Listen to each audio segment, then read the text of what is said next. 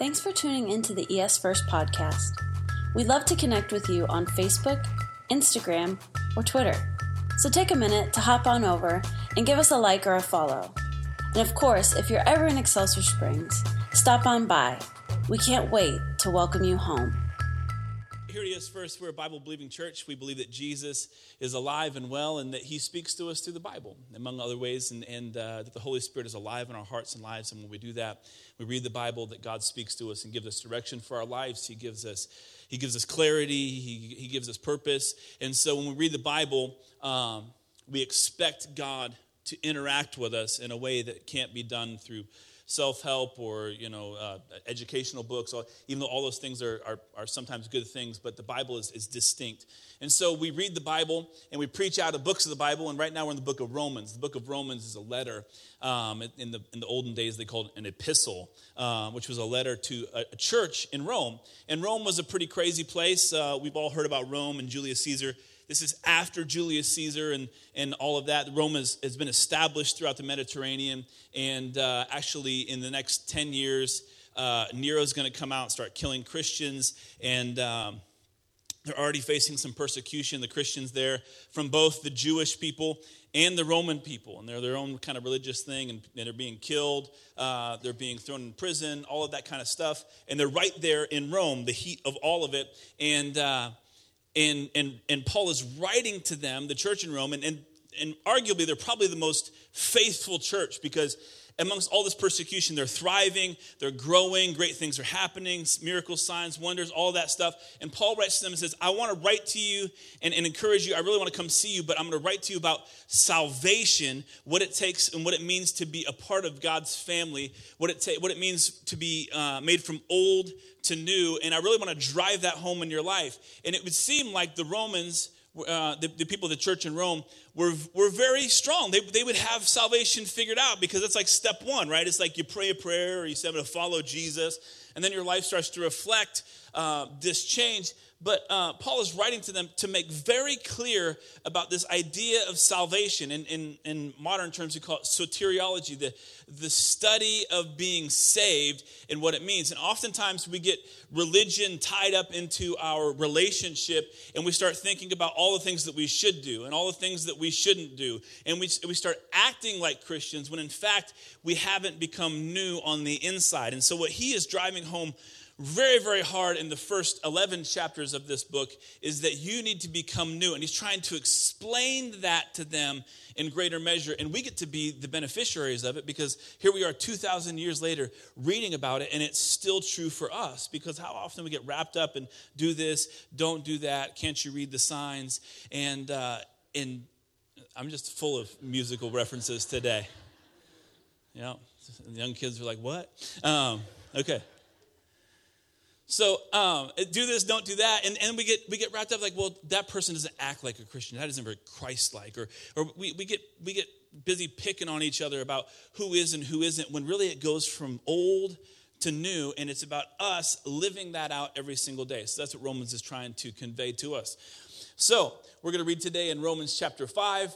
Pastor preached my favorite passage in probably all of the Bible last week, and so I'm going to start directly after that boohoo, um, and try to clean up all everything that he didn't uh, preach correctly. So, are you ready? Turn your Bibles to Romans chapter 5 and verse, we'll start with verse 6. You see, at just the right time, when we were still powerless, Christ died for the ungodly. The ungodly is a, is a pretty good term because uh, most of us in our life would go, I'm ungodly, right? Uh, the people you talk with at work, the people in your family, they are aware that they are ungodly. And you can point back to a time when you were not very godly. And it's encouraging to read this when it says that at just the right time, not a second too late, not a second too soon, at just the right time, Christ died for the ungodly and all the cell phones that are not on silent. So, very rarely will anyone die for a righteous person, though for a good person, someone might possibly dare to die. But God demonstrates his own love for us in this. While we were still sinners, Christ died for us. Since we have now been justified by his blood, how much more shall we be saved from God's wrath through him?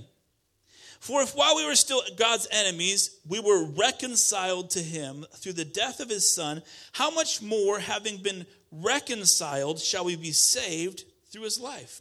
Not only is this so, but we also boast in God through our Lord Jesus Christ, through whom we have received reconciliation. Let's pray. Heavenly Father, we thank you for the word of God. It's powerful and it's effective. We know that it is potent to do what you want it to do in our lives. We pray today, God, as we come into this place, you would, you would help us to become soft and, and to open our hearts and our lives in a way that allows you to move in us, to do great things.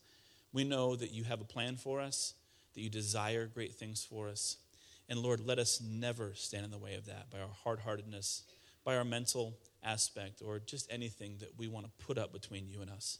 Have your way today in Jesus' name. Amen. Uh, I, I like to travel. Um, some of you guys know that. But I like to travel and I like to take short trips. Now, sometimes I take long trips. Somebody said, Are you going to go to Africa again? It's like, I don't know. It's just like two solid weeks, you know? like, it's a long time. But I like to, I like to get away for a day or two and, and, and just experience life. And, and uh, there's, there's something about travel uh, that is interesting that a lot of people are not willing to travel because they can't do with the insecurity. It's like you go to a new place and you got to stay in somebody else's bed and who was in this bed last night and uh, who might come through the door at any given time. Like all this anxiety that comes up. And then you, you, you land in an airport where, where, you've never been before and you're like, oh, I don't know what's going on. it's like, where, where do I get my bags? Are my bags lost? If anybody ever lost a bag? Right? You lost a bag, you feel like your whole entire life has ended, like somebody just repossessed your house, but they didn't. They just took your suitcase that has maybe $100 worth of stuff in it. You're like, I don't know where my stuff is. It's the insecurity. You get there, like, you're trying to ask somebody, where do I go to find my bag? I mean, where do I get to my next flight? And anybody ever missed a flight because you didn't know where to go and you got to the wrong, uh, the wrong terminal and you get to the next one and, and you get there and your plane's already gone. Like, what do I do now? And then you got to stay overnight in the airport and you feel like you're Tom Hanks. You're shaving in the, in the bathroom and you're sleeping out of the way. Like, I don't know what's going on. It's the insecurity, right? I, uh, my, my very dear friend here, uh, Kevin Lee, is here. He's in the back. Wave everybody. Stand up and give a big holler. Woo! Uh, let me just say this. Kevin Lee is one of my very best friends. He's one of the most consistent and faithful friends you'll ever have. And everybody needs a Kevin Lee in their life, but that's my buddy. Um, so we went to Italy last year, and, and, and we went there. And it's like traveling is one thing, and then you get to a whole other place where everything is different. You know, like it's one thing to travel to a different state, different town. You travel there and nobody understands what you're saying. You know, you're like, hey, I where's the car rental place? And they're like, I don't know what you're saying. And they don't, they don't say that, but they have a different language and use a language barrier. My buddy Kevin Lee, he speaks like three different languages. Okay, he speaks speaks English and Creole. He's Haitian and, and he speaks Spanish. And, and so I'm like, what, what are we going to do when we get to Italy? Like, you, you translate, you learn some phrases? He's like, nah, I got it. I got it covered. I can speak three different languages. Italian can't be that hard. We got there, and I don't know if people just like, just hated us because we were Americans or what, which is a very good chance. And if you look at me and Kevin Lee, we're two big guys walking around. You're either very, very scared of us or we look like suckers. You know, like it was one of the two. And, uh, we're walking around trying to find the car rental place, and where do you go? We're in, in the airport in Rome, and everything's written in a different language, and, and you, you don't know where to go, and, and people are walking on the opposite side of the, of the hallway because everything's backwards. And uh, we get there and we, we, finally get to the car rental place. And, and you're not really sure you're going to make it there. And then and you're trying to figure out what kind of car. And they're like, we only have one kind of car and it's small. And so me and Kevin Lee go out and we see all these sports cars. They're like really small. Like, that's really cool. But we didn't, we didn't get that car. We got the little Fiat. The little Fiat is like a, they said, he said, I upgraded to the five door. It didn't matter if it had three doors or five doors. It was still small. And we get in this small little car and we're like leaned up against each other. We couldn't even get our luggage in with us in the car. We had to lay down seats and, and, and, and smash stuff in. And, and, and then we get out and he's like, he's like, bro, he's like, you're going to have to drive because it's a stick. And I'm not sure how to drive in, you know, in Rome and, and it, whatever. And so we, we get out there and we're trying to roundabouts for like eight hours. Like, I can't get left. I can't get left, you know. It's all of this insecurity. And so we're, we're driving. And he, like, when you're a safe driver, you kind of wait for everybody else. You know what I'm talking about? Like you just like, if I just wait for everybody, eventually I'll be able to go where I want to go. Well, in Rome, there is no waiting. You just have to go. And uh, so we're going, and, and we, we go out and we, we get some gas and we get some espresso. Every gas station has an espresso machine, a real espresso machine, not like pump, you know, with powder espresso machine. We're talking about real espresso. And uh, so we're just drinking straight, you know, shots of espresso, getting gas, and we're going to drive to the south, the Amalfi, Amalfi Coast. And so I'm like, okay, Kevin, I'm a little tired. Why don't you drive? And we get in the car, and uh, I've driven like for a solid hour and a half, and, and we're on the way, and we're on the highway, and it's turnpike kind of thing. And uh, we get in there, I fall asleep. Two and a half hours later, I wake up, and I'm like, hey, where are we? He's like, I don't know, man. I'm driving two and a half hours. Should be almost there. like, no, two and a half hours. We should be there. He's like, I don't know. So we get GPS out. He took like the opposite way, and we drove somewhere else. And uh, that's the last time Kevin Lee drove for the trip. Actually, he just he said this. He says, "I just undid everything you just did in 45 minutes." yeah, you did. And we were we were uh, we're we're I, I, am an Apple guy, so I'm using I'm using Apple Maps, and he's he's a Google guy, even though he has an iPhone, I think. But he uses Google Maps. I don't know why people you know want to impose Google on Apple like that, but they do. So we're, always fighting back and forth about whose map is better. And so finally, uh, we're going down to this. We're going down to this, this, city called Positano, which is a famous town. It's on the it's on the Mediterranean. It's a very cool town. And so we're going. We have to drive down the coast, and uh, we want to take the scenic route. Uh, so we're we're driving on the on the coast with all the stop signs and stuff. And we we, we drive up into the mountains at one point. I don't know if it's a detour or what, but the phone takes us up there. And all of a sudden, all of the roads go from like double paved to like dirt and single. right? And they're up through the hills, and you're like looking over the edge, like there's not really a railing or anything. It's just your car and the edge, and you're like, I don't know, it's a small car, but I feel like we're gonna fall off. And we're pretty big guys, so we're like, don't lean too far to that side like just so finally we drive up and around and we go through and, and, and then we get to our, our road that's supposed to take us back down and there is a, uh, a barricade across the road. Okay. It's one lane road and there's a barricade and we've already started to go down. We're like what do we do? Kevin says i don't, I don't know what to do. It's like it's like well we're just going to back up. So we backed all the way up this one lane road right? And we go past this guy who's sitting there. He's a, a cyclist and he's sitting there having a a drink while he's while he's resting and like which way do we go? He's like you can't go that way. You've got to go this way. And this road is not like cobblestone. It's not like brick or anything else. It's just like farm road up and around. And we go through and, and we find this place. And and me and kevin are pretty much like you know we can make it happen kind of people. And we go up there and there's like this alleyway but it's like a sidewalk size. I wish i had the picture. He has the picture. He took a picture of it. Or like I don't, I don't know how we're going to get down that road, but it's like the only way down. Right? And like a car cannot even fit there. And uh, we're sitting there. We sat there for like 10 minutes just looking at the opening, waiting for God to maybe just part the Red Sea. I don't know what. We're just sitting there, and uh, and then this guy behind us pulls into his house back behind. He's like, I don't know, we should figure out what that guy's doing. And all of a sudden, we're, we're going to go talk to this guy, but a car comes up that road. And we're like, no way. I cannot believe this car is coming up this road. And it was a very small car, like our car. It comes up, and uh, and and the guy comes up. We roll down our window, and we realize that he's not from Italy. He's he's from America. And uh, he rolls down his window. It's like, uh, he's like, "Do not go down that road." he's like white knuckled. I mean, flat down. His wife is yelling at him. I told you, you know. And uh, we're like, ah, I don't know what. And we're like, I don't know, man. And Kevin Lee looks at me and goes, I only got the basic insurance on this car. Do not drive that road. Okay. And uh, so we're like, well, I was like, I don't know where else to go. I was like, that guy made it. Maybe we can give. He was giving us a little bit of security that it, would, it could be done. And uh, we're like, we can drive this. He's like, I don't know, man. I don't, I don't feel comfortable. He's like, I don't feel comfortable either, but we're going to stay here the rest of our lives if we don't drive down. And pretty soon, the, the guy that just drove in is coming out. And so Kevin Lee goes over there and talks to him in, in some kind of Creole Spanish. I don't know what he does. But he, he figured out what this guy who speaks Italian said. And he says, I don't even go down that road. I was like, well, if the Italians don't go down it, we're not going down. So we, you know, Austin powered back and forth uh, and got the car turned around and went all the way back. And we figured out a way down. We get down to the bottom of the hill and Kevin goes, I have to get out of the car and just like, you know, just chill. And I was like, that's fine. So we go in and we get like three espressos because that's the way you chill. And, uh, and we just relaxed for like two hours at a gas station doing absolutely nothing, trying to recover because it felt good to have some security again. That's the way it works. Like, traveling is interesting because it always brings out the insecurity of unfamiliarity. You know what I mean?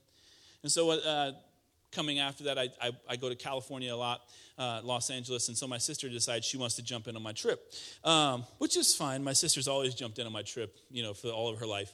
Uh, so it's like, yeah, you can go, and, and we go, and I, I book book a, a, rental car, and I've been with Kevin Lee. So things can't go much worse than what we did in Italy. I mean, like we made it through. We're alive. We saw some great stuff. There was wildfires in the hills. I mean, everything happened in Italy. It was crazy. So I traveled with as, as piece of cake. Now she's kind of bougie traveler. You know what I mean? Like I can go and get a car for like fifteen dollars, and uh, and drive it around and eat tacos out of a truck, and it's, it's a good vacation for me. And uh, Allie goes, she likes to have everything planned out, know where we're going to stay, all that stuff. So I booked the car, and we get on the plane, and, and she's trusting me, and she's a travel agent. She's trusting me to be her travel agent. And so I book a car, and, and we get off the plane, and we ride the shuttle, and we go to the car rental place, and uh, we get there. We walk in, and Allie's like, okay, I got this. I'll, I'll handle this. So she walks in, and she's like, she gives the reservation number and all that stuff, and or she gives them our name, and they're like, we don't have your name. And she's like, What? And she's like, Brandon, did you book the car? I'm like, Yeah, I booked the car. It's like, she's like, He booked the car. And they're like, No, you didn't book the car. And so figuring out, it's like, So what's your reservation number? So I, I flip through all my emails and I'm like, okay, I got it right here. Here it is. And I give it to her. He's like, here you go. And he looks at it. He says, this isn't us. Like, what do you mean this isn't us? It's the same place. It's no, this is a different location. This is the airport rental. This happens to be the Hertz rented car in the Hilton Hotel. I'm like, well, where's the Hilton Hotel? We have to pay to get, grab a taxi. What's, what's going to go on? It's like, so now all of this, all of a sudden, this $15 car rental is turning into like a $60 car rental a day. And I'm like, I don't know what I'm going to do. And it's, it's starting to sweat a little bit. And I was like, look, we need a complimentary ride over to the hotel, right? Because she knows how to travel. And so they give us a ride over there, and we walk into the Hilton Hotel. They drop us off. We walk in, and uh, everybody there is very fancy because it's the Hilton Hotel at LAX location. And it looks very, very nice, and everybody's dressed up in their very best. And we walk up to the counter, and they have a, a Hertz counter right there at the hotel. And me and Allie are like, you know, we really we're not staying here. You know you're not charging us for this. We're going to hang out here a minute. And uh, so we walk up and and like hey we got a car. And it's like yeah we got you taken care of. It's like i see you have here like a $15 rental for a nissan altima. Is that right? Like it's like yeah what are you guys doing in, in los angeles? Oh we're going to hang out in malibu and and drive the coast and we're going to hang out. It happens to be his birthday and this guy's just like fixated on my sister you know which happens all the time. Uh, you know, he's like hey yeah what's up? What can i do for you? You know? I was like that's my reservation. I'm in charge here he says, you know, he's like, he's like, oh, happy birthday, you know, and back to Allie. And he's, he's, he's talking to Allie, and he's like, hey, I, I see you got a, you know, $15 car. And He's like, how would you feel about driving a Mercedes-Benz convertible C300 up and down Malibu? Sweet thing. And he, he, may, he may not have said that, but it felt like that where I was standing. She's like, yeah, it sounds good. And, uh, so we go down to the basement and we get this convertible Mercedes and we, we go out. And now, keep in mind, it's spring in Los Angeles. It's not like Florida, you know, 100 degrees and swamp heat. It's like cool ocean breeze. It happens to be about 45 degrees and sprinkling. And so we go out, we get in the car, it's like, man, this is a crazy car. This is nuts. And so what do we do? We drop the top and drive around in the rain, 45 degrees. But it was a good vacation. See, we started off, we were trying to go to one place, and, and there's, there's something empty inside of you that it's, it's uncertainty. It's like, eh, do I have a car? Do I not have a car? Where are we going to go? He's like, but there's assurance in this one little number. It usually has a hashtag and like some letters and, and numbers, but it is your your confirmation of the thing that actually belongs to you. See, I already paid, I already paid for the confirmation. So like when we go to Italy, it's like it doesn't matter like where we drive to, whatever. When we go back, we got a hotel, we got we got this car, even though it's a fiat, we can drive it into the ocean. You know, we have enough insurance to cover that. But we have this confirmation, this assurance that comes from a place that's not us. So all the insecurity is lessened even though you're in a new place, a new time, a new situation. You have a confirmation of assurance. And what God is trying to tell us in Romans is that this salvation concept, it's actually assurance. It's not like here, here's how you're supposed to act. Good luck to you. I hope you make it all the way. I hope you can make it in a new land with new language. I mean, hey, may come to church and felt like that. It's like, I don't know, like the pastor just got up there and he's like, thus and thou and thee and I, and forever thou wilt beest. And I was like, I don't know if this is how to get to heaven, I'm not going. He's like, you need to do this, you need to do that. And if you've ever done all of these things, I'm sorry, uh, but you're going to have to get right or get left, holiness or hell. All of those things that, that, that kind of come out of our, our mouths. And we're like, you know, if that's what it takes, I don't qualify. It's like this insecurity of being in this new place and not having the assurance that comes from a place other than you. It's like, see, if we were in Italy, like in a new land, I, I, I, couldn't figure out how to pay for everything and have enough money to, to back it up. It's a C300 convertible Mercedes were driving around. And, and the guy, before he gives it to Allison, he's like, he's like, just so you know, this is an expensive car to fix. It's like, you may have insurance, but can you back it up? Can you back it up if something were to happen? Allison's like, totally. And it's like, I don't know, I, I can't back it up, Allie. That's you and Ryan, okay? I mean, I'm multiplying some seeds, but I don't know if I'm multiplying that much. It comes from a place other than you.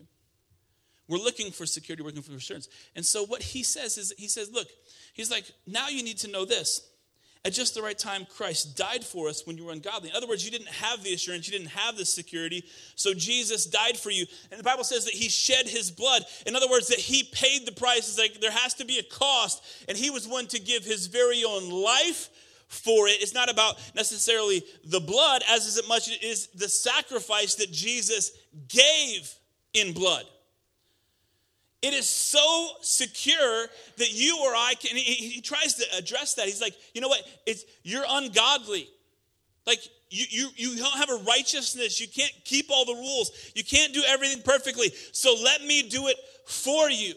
And the Bible says that he brings to us reconciliation. Now, reconciliation is, a, is an interesting word, but it actually means that everything is justified and perfectly right. It's brought into oneness that is re connected, reconciliation. It means this it means that once you had a relationship and then it was broken and then you needed reconciling. If you never had a relationship to begin with, you wouldn't need reconciling, you would need introduction. Hey, let me introduce you to my friend Jesus. And see what happens is a lot of people leave this out, but if we go clear back to the beginning, in the beginning, God created the heavens and the earth, and the earth was without form and void, and darkness hovered over the face of the deep.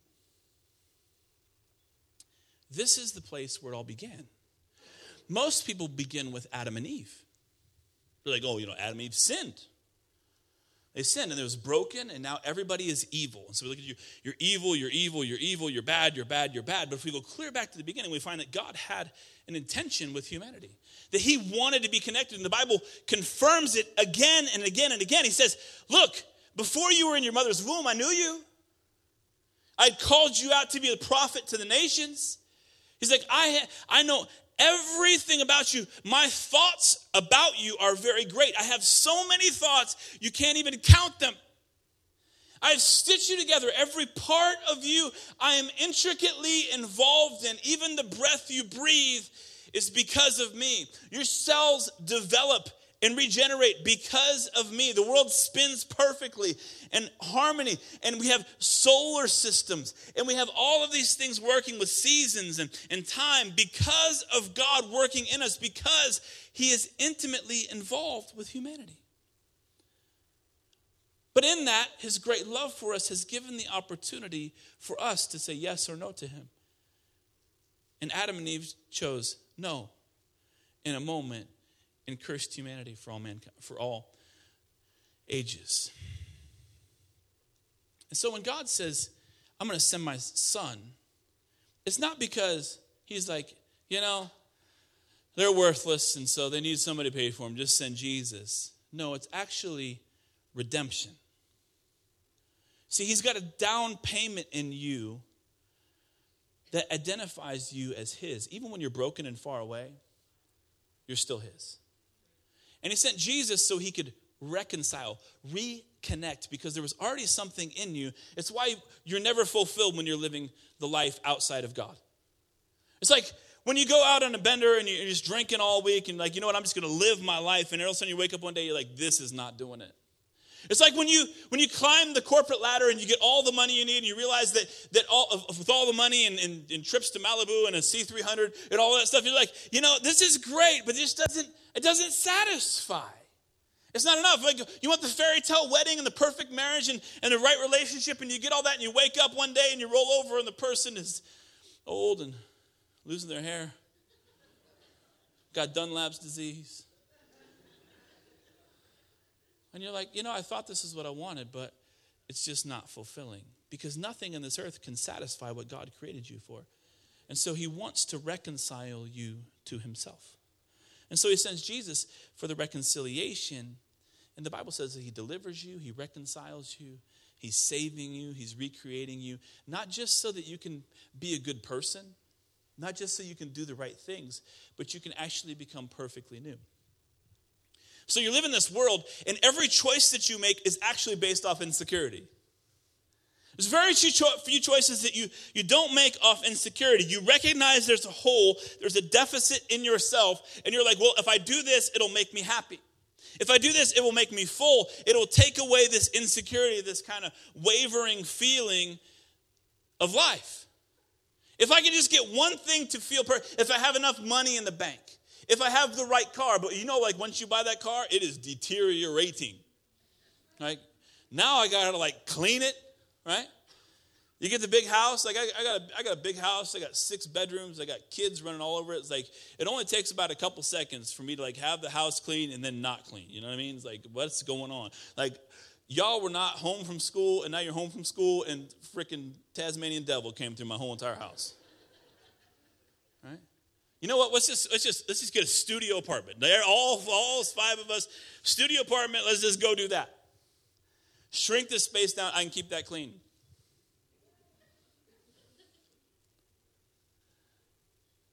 We realize that the things in our life don't really fulfill.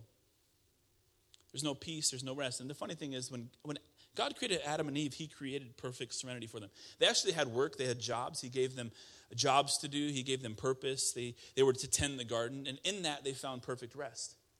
And they could rest and they could be with God, and it was fulfilling in a way that nothing else could fulfill. Outside of that, man was restless with no peace, and that's the way you feel on a continual basis. Right?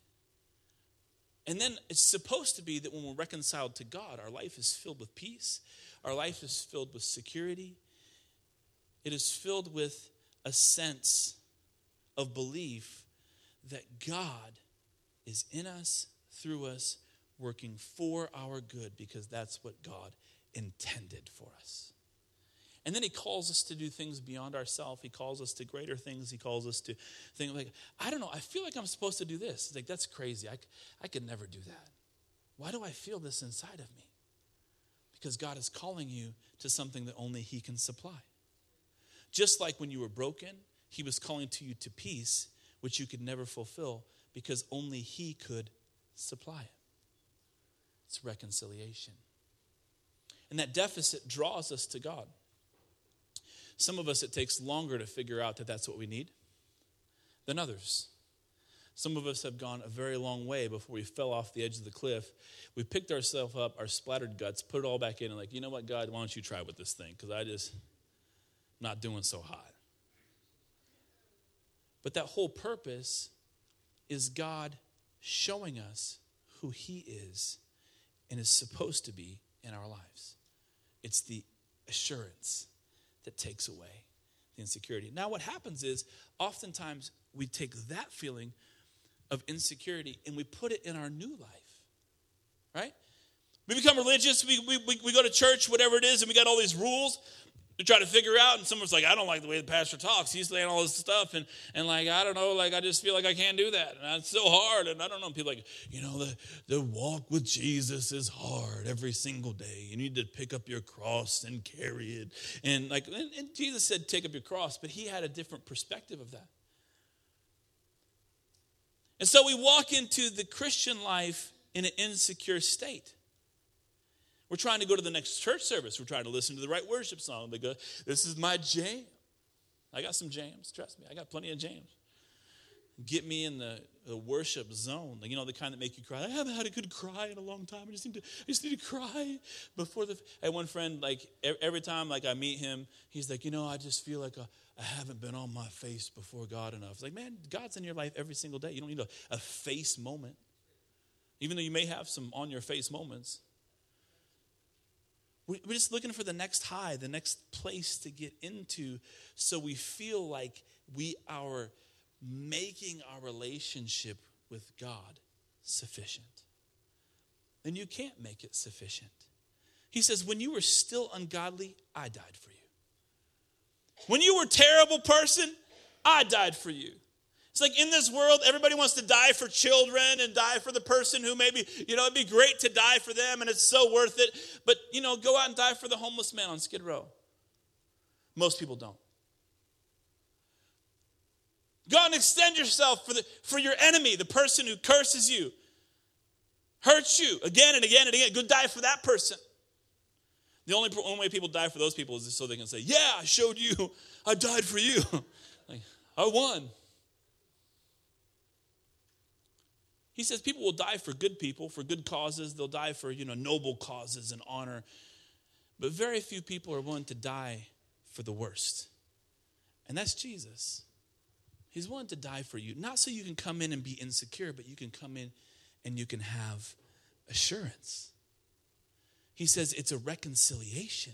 So every day when you get up, you're not back and forth. I don't think I'm good enough for God today.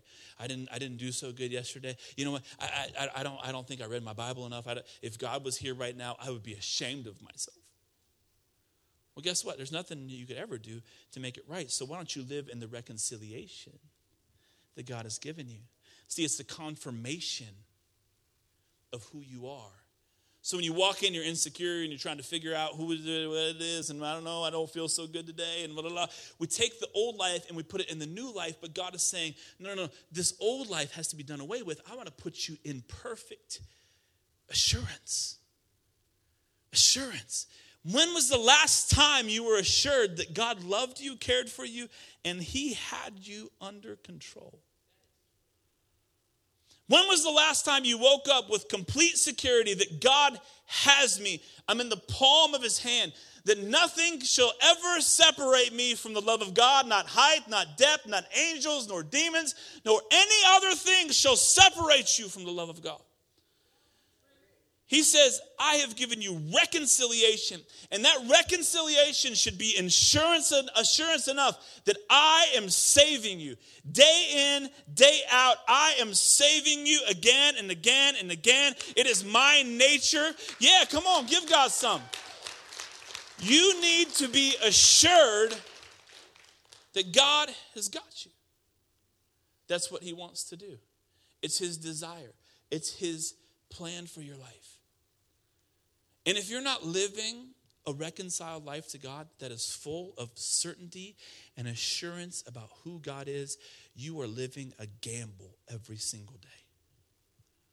You know, like when you go in and you drop a dollar and all of a sudden you made 25 off of, whoa, hey, oh, I could make this 25 into about five grand, give me about an hour and a half. You go in there and all of a sudden that $25 is gone. And then you're like, oh, well, I think I got some money in my pocket. And you're taking something out and you're putting something in, and then you're going into other things. Maybe you're doing into your house payment, your car payment. Nobody? Okay. Don't, don't say amen to that. Amen. But it all, brother. you're going all in. All in with things that are not actually full, they're not supply, they're just you gambling in and out. And sometimes you may win a little, most of the time you lose a little, and all the losses add up. And that's not assurance at all. It's not security, it's actually insecurity. It's you putting in, hoping to get back out. And that's what many people in the faith are trying to do over and over and over again. If I go to church enough and they, they come to church for a solid six months and then they're like, you know what, I just, yeah, I just can't do it. Yeah, you know, I don't know. I, I got too many, uh, you know, baseball games. I got too many 5Ks to run. I don't know. I drank too much last night. I don't know. It's just, it's just our day to sit around and do absolutely nothing. Like, you know, like, I, I, don't know if I believe everything Brandon's saying. too good to be true. I mean, no, I don't know. Pastor, he always makes me kneel down. I feel like such an idiot when I kneel down on the thing. And, and then he tells me to hug my neighbor and kiss me. Kissing the person next to me is not too bad because I sit next to the right person. But I just don't feel like it anymore. It's not paying off because you're living in insecurity. You're living in the gamble every day, the in and out. Is this investment working in to what I want to accomplish. And God says, No, I made the investment. All you have to do is live in the security. It's called the assurance. 1875, uh, sorry. 1875, there was this, this lady. Her name was Fanny Crosby. She was, what a great name, huh? Fanny Crosby. She was blind from about the age of three blind from the age of three, and she wrote thousands of songs for the church. And one person that she wrote with started playing the piano, and she's standing there blind. So, what do you feel when you hear this song? And she says, I hear this Blessed assurance, Jesus is mine. Oh, what a foretaste of glory divine, heir of salvation, purchase of God, born of his spirit, washed in his blood. She wrote that first stanza in three minutes. She went on to say, This is my story. This is my song, praising my Savior all the day long. This is my story. Yeah, you know it. And what is the song? Blessed assurance, certainty. I wonder how your life would change if you would go from gamble every day. I'm going to put some time in, I'm going to do the right things, and then it'll pay off. To blessed assurance. I wonder if you could change your song each day from, you know, I'm just an old sinner. I'm trying to do right. I'm trying to do better. I ain't where I want to be. But thank God I'm not where I used to be. I'm just gambling every day. Hopefully I'll make it to heaven to I'm certain about what Jesus wants to do in my life. As a matter of fact, this is what he closes out with. He says, We were reconciled to him through the death of his son. That's a pretty high price. How much more, having been reconciled, shall we be saved through his life. Are you trying to be saved through your life? Are you trying every day to be saved by your life, by your, your good works, what you're trying to do, trying to accomplish? It'd be like getting up every day in your marriage and being like, you know what, I'm just trying to stay married today. no. Some of y'all have been there actually. Like, I don't know, that seems kind of close. Be like taking your bride home, be like, I don't know, today I just wanted to stay married to me, so I better do all the right things and say all the right things. It's not true love, it's not security, it's not assurance. But everything that's done in a marriage should be a reflection of the commitment that was made on one day, special time, special place. You grew to a place and said, I want to marry you. And you stood there before God and everybody else and you said, I will love you with everything I am because I'm assured of this relationship. That should be our relationship with God. When you wake up in the morning, it should be I'm assured, God, that you love me, so I'm to do my best. I'm assured, God, that you're not going anywhere, so I'm to, I'm to attempt great things for God. Daniel says the people that know their God will be mighty and do exploits. How do you know your God? You're assured that He's saving you day in day out. He's got you under control. Would you bow your heads and close your eyes?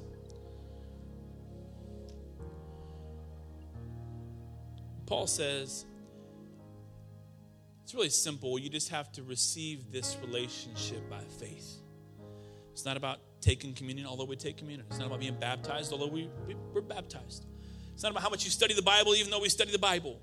How much you give to the poor or, or, or serve human kind next to you. It's not about that, even though it will include that. It's only about you believing that I'm the person who paid the price to save you day in and day out. So the Bible says that you believe with your heart, confess with your mouth that Jesus Christ is who he says he is, that he is saving you and he is faithful. Hebrews 6:19 says that he who promised is faithful. His promise is perfect. His promise is perfect. Maybe you're here today and you say, maybe I, maybe I got the salvation thing wrong, Brandon. I just I, want to be sure that I'm just believing with my whole heart in what God has said. Maybe I, I subscribe to a baptism and a communion, and it's all good, but your life is falling short. You're getting up every day and gambling, hoping, when God wants you to be assured that He's right there, never left you, never leave you. He's actually reconciled you back to a place that God has always planned for you to be. Today, if that's you, would you just raise your hand real quick? Thank you. You're awesome. Thank you. We're going to pray this prayer together. It's a simple salvation prayer. It's this Jesus, I believe in you. Just all pray it together. Come on. Jesus, I believe in you. Forgive me of my sin. I want to follow after you. Just keep your eyes closed and your head bowed. That means that you start a relationship with Jesus Christ. It's beginning. You can sleep tonight in blessed assurance that Jesus is yours. It's a beautiful thing.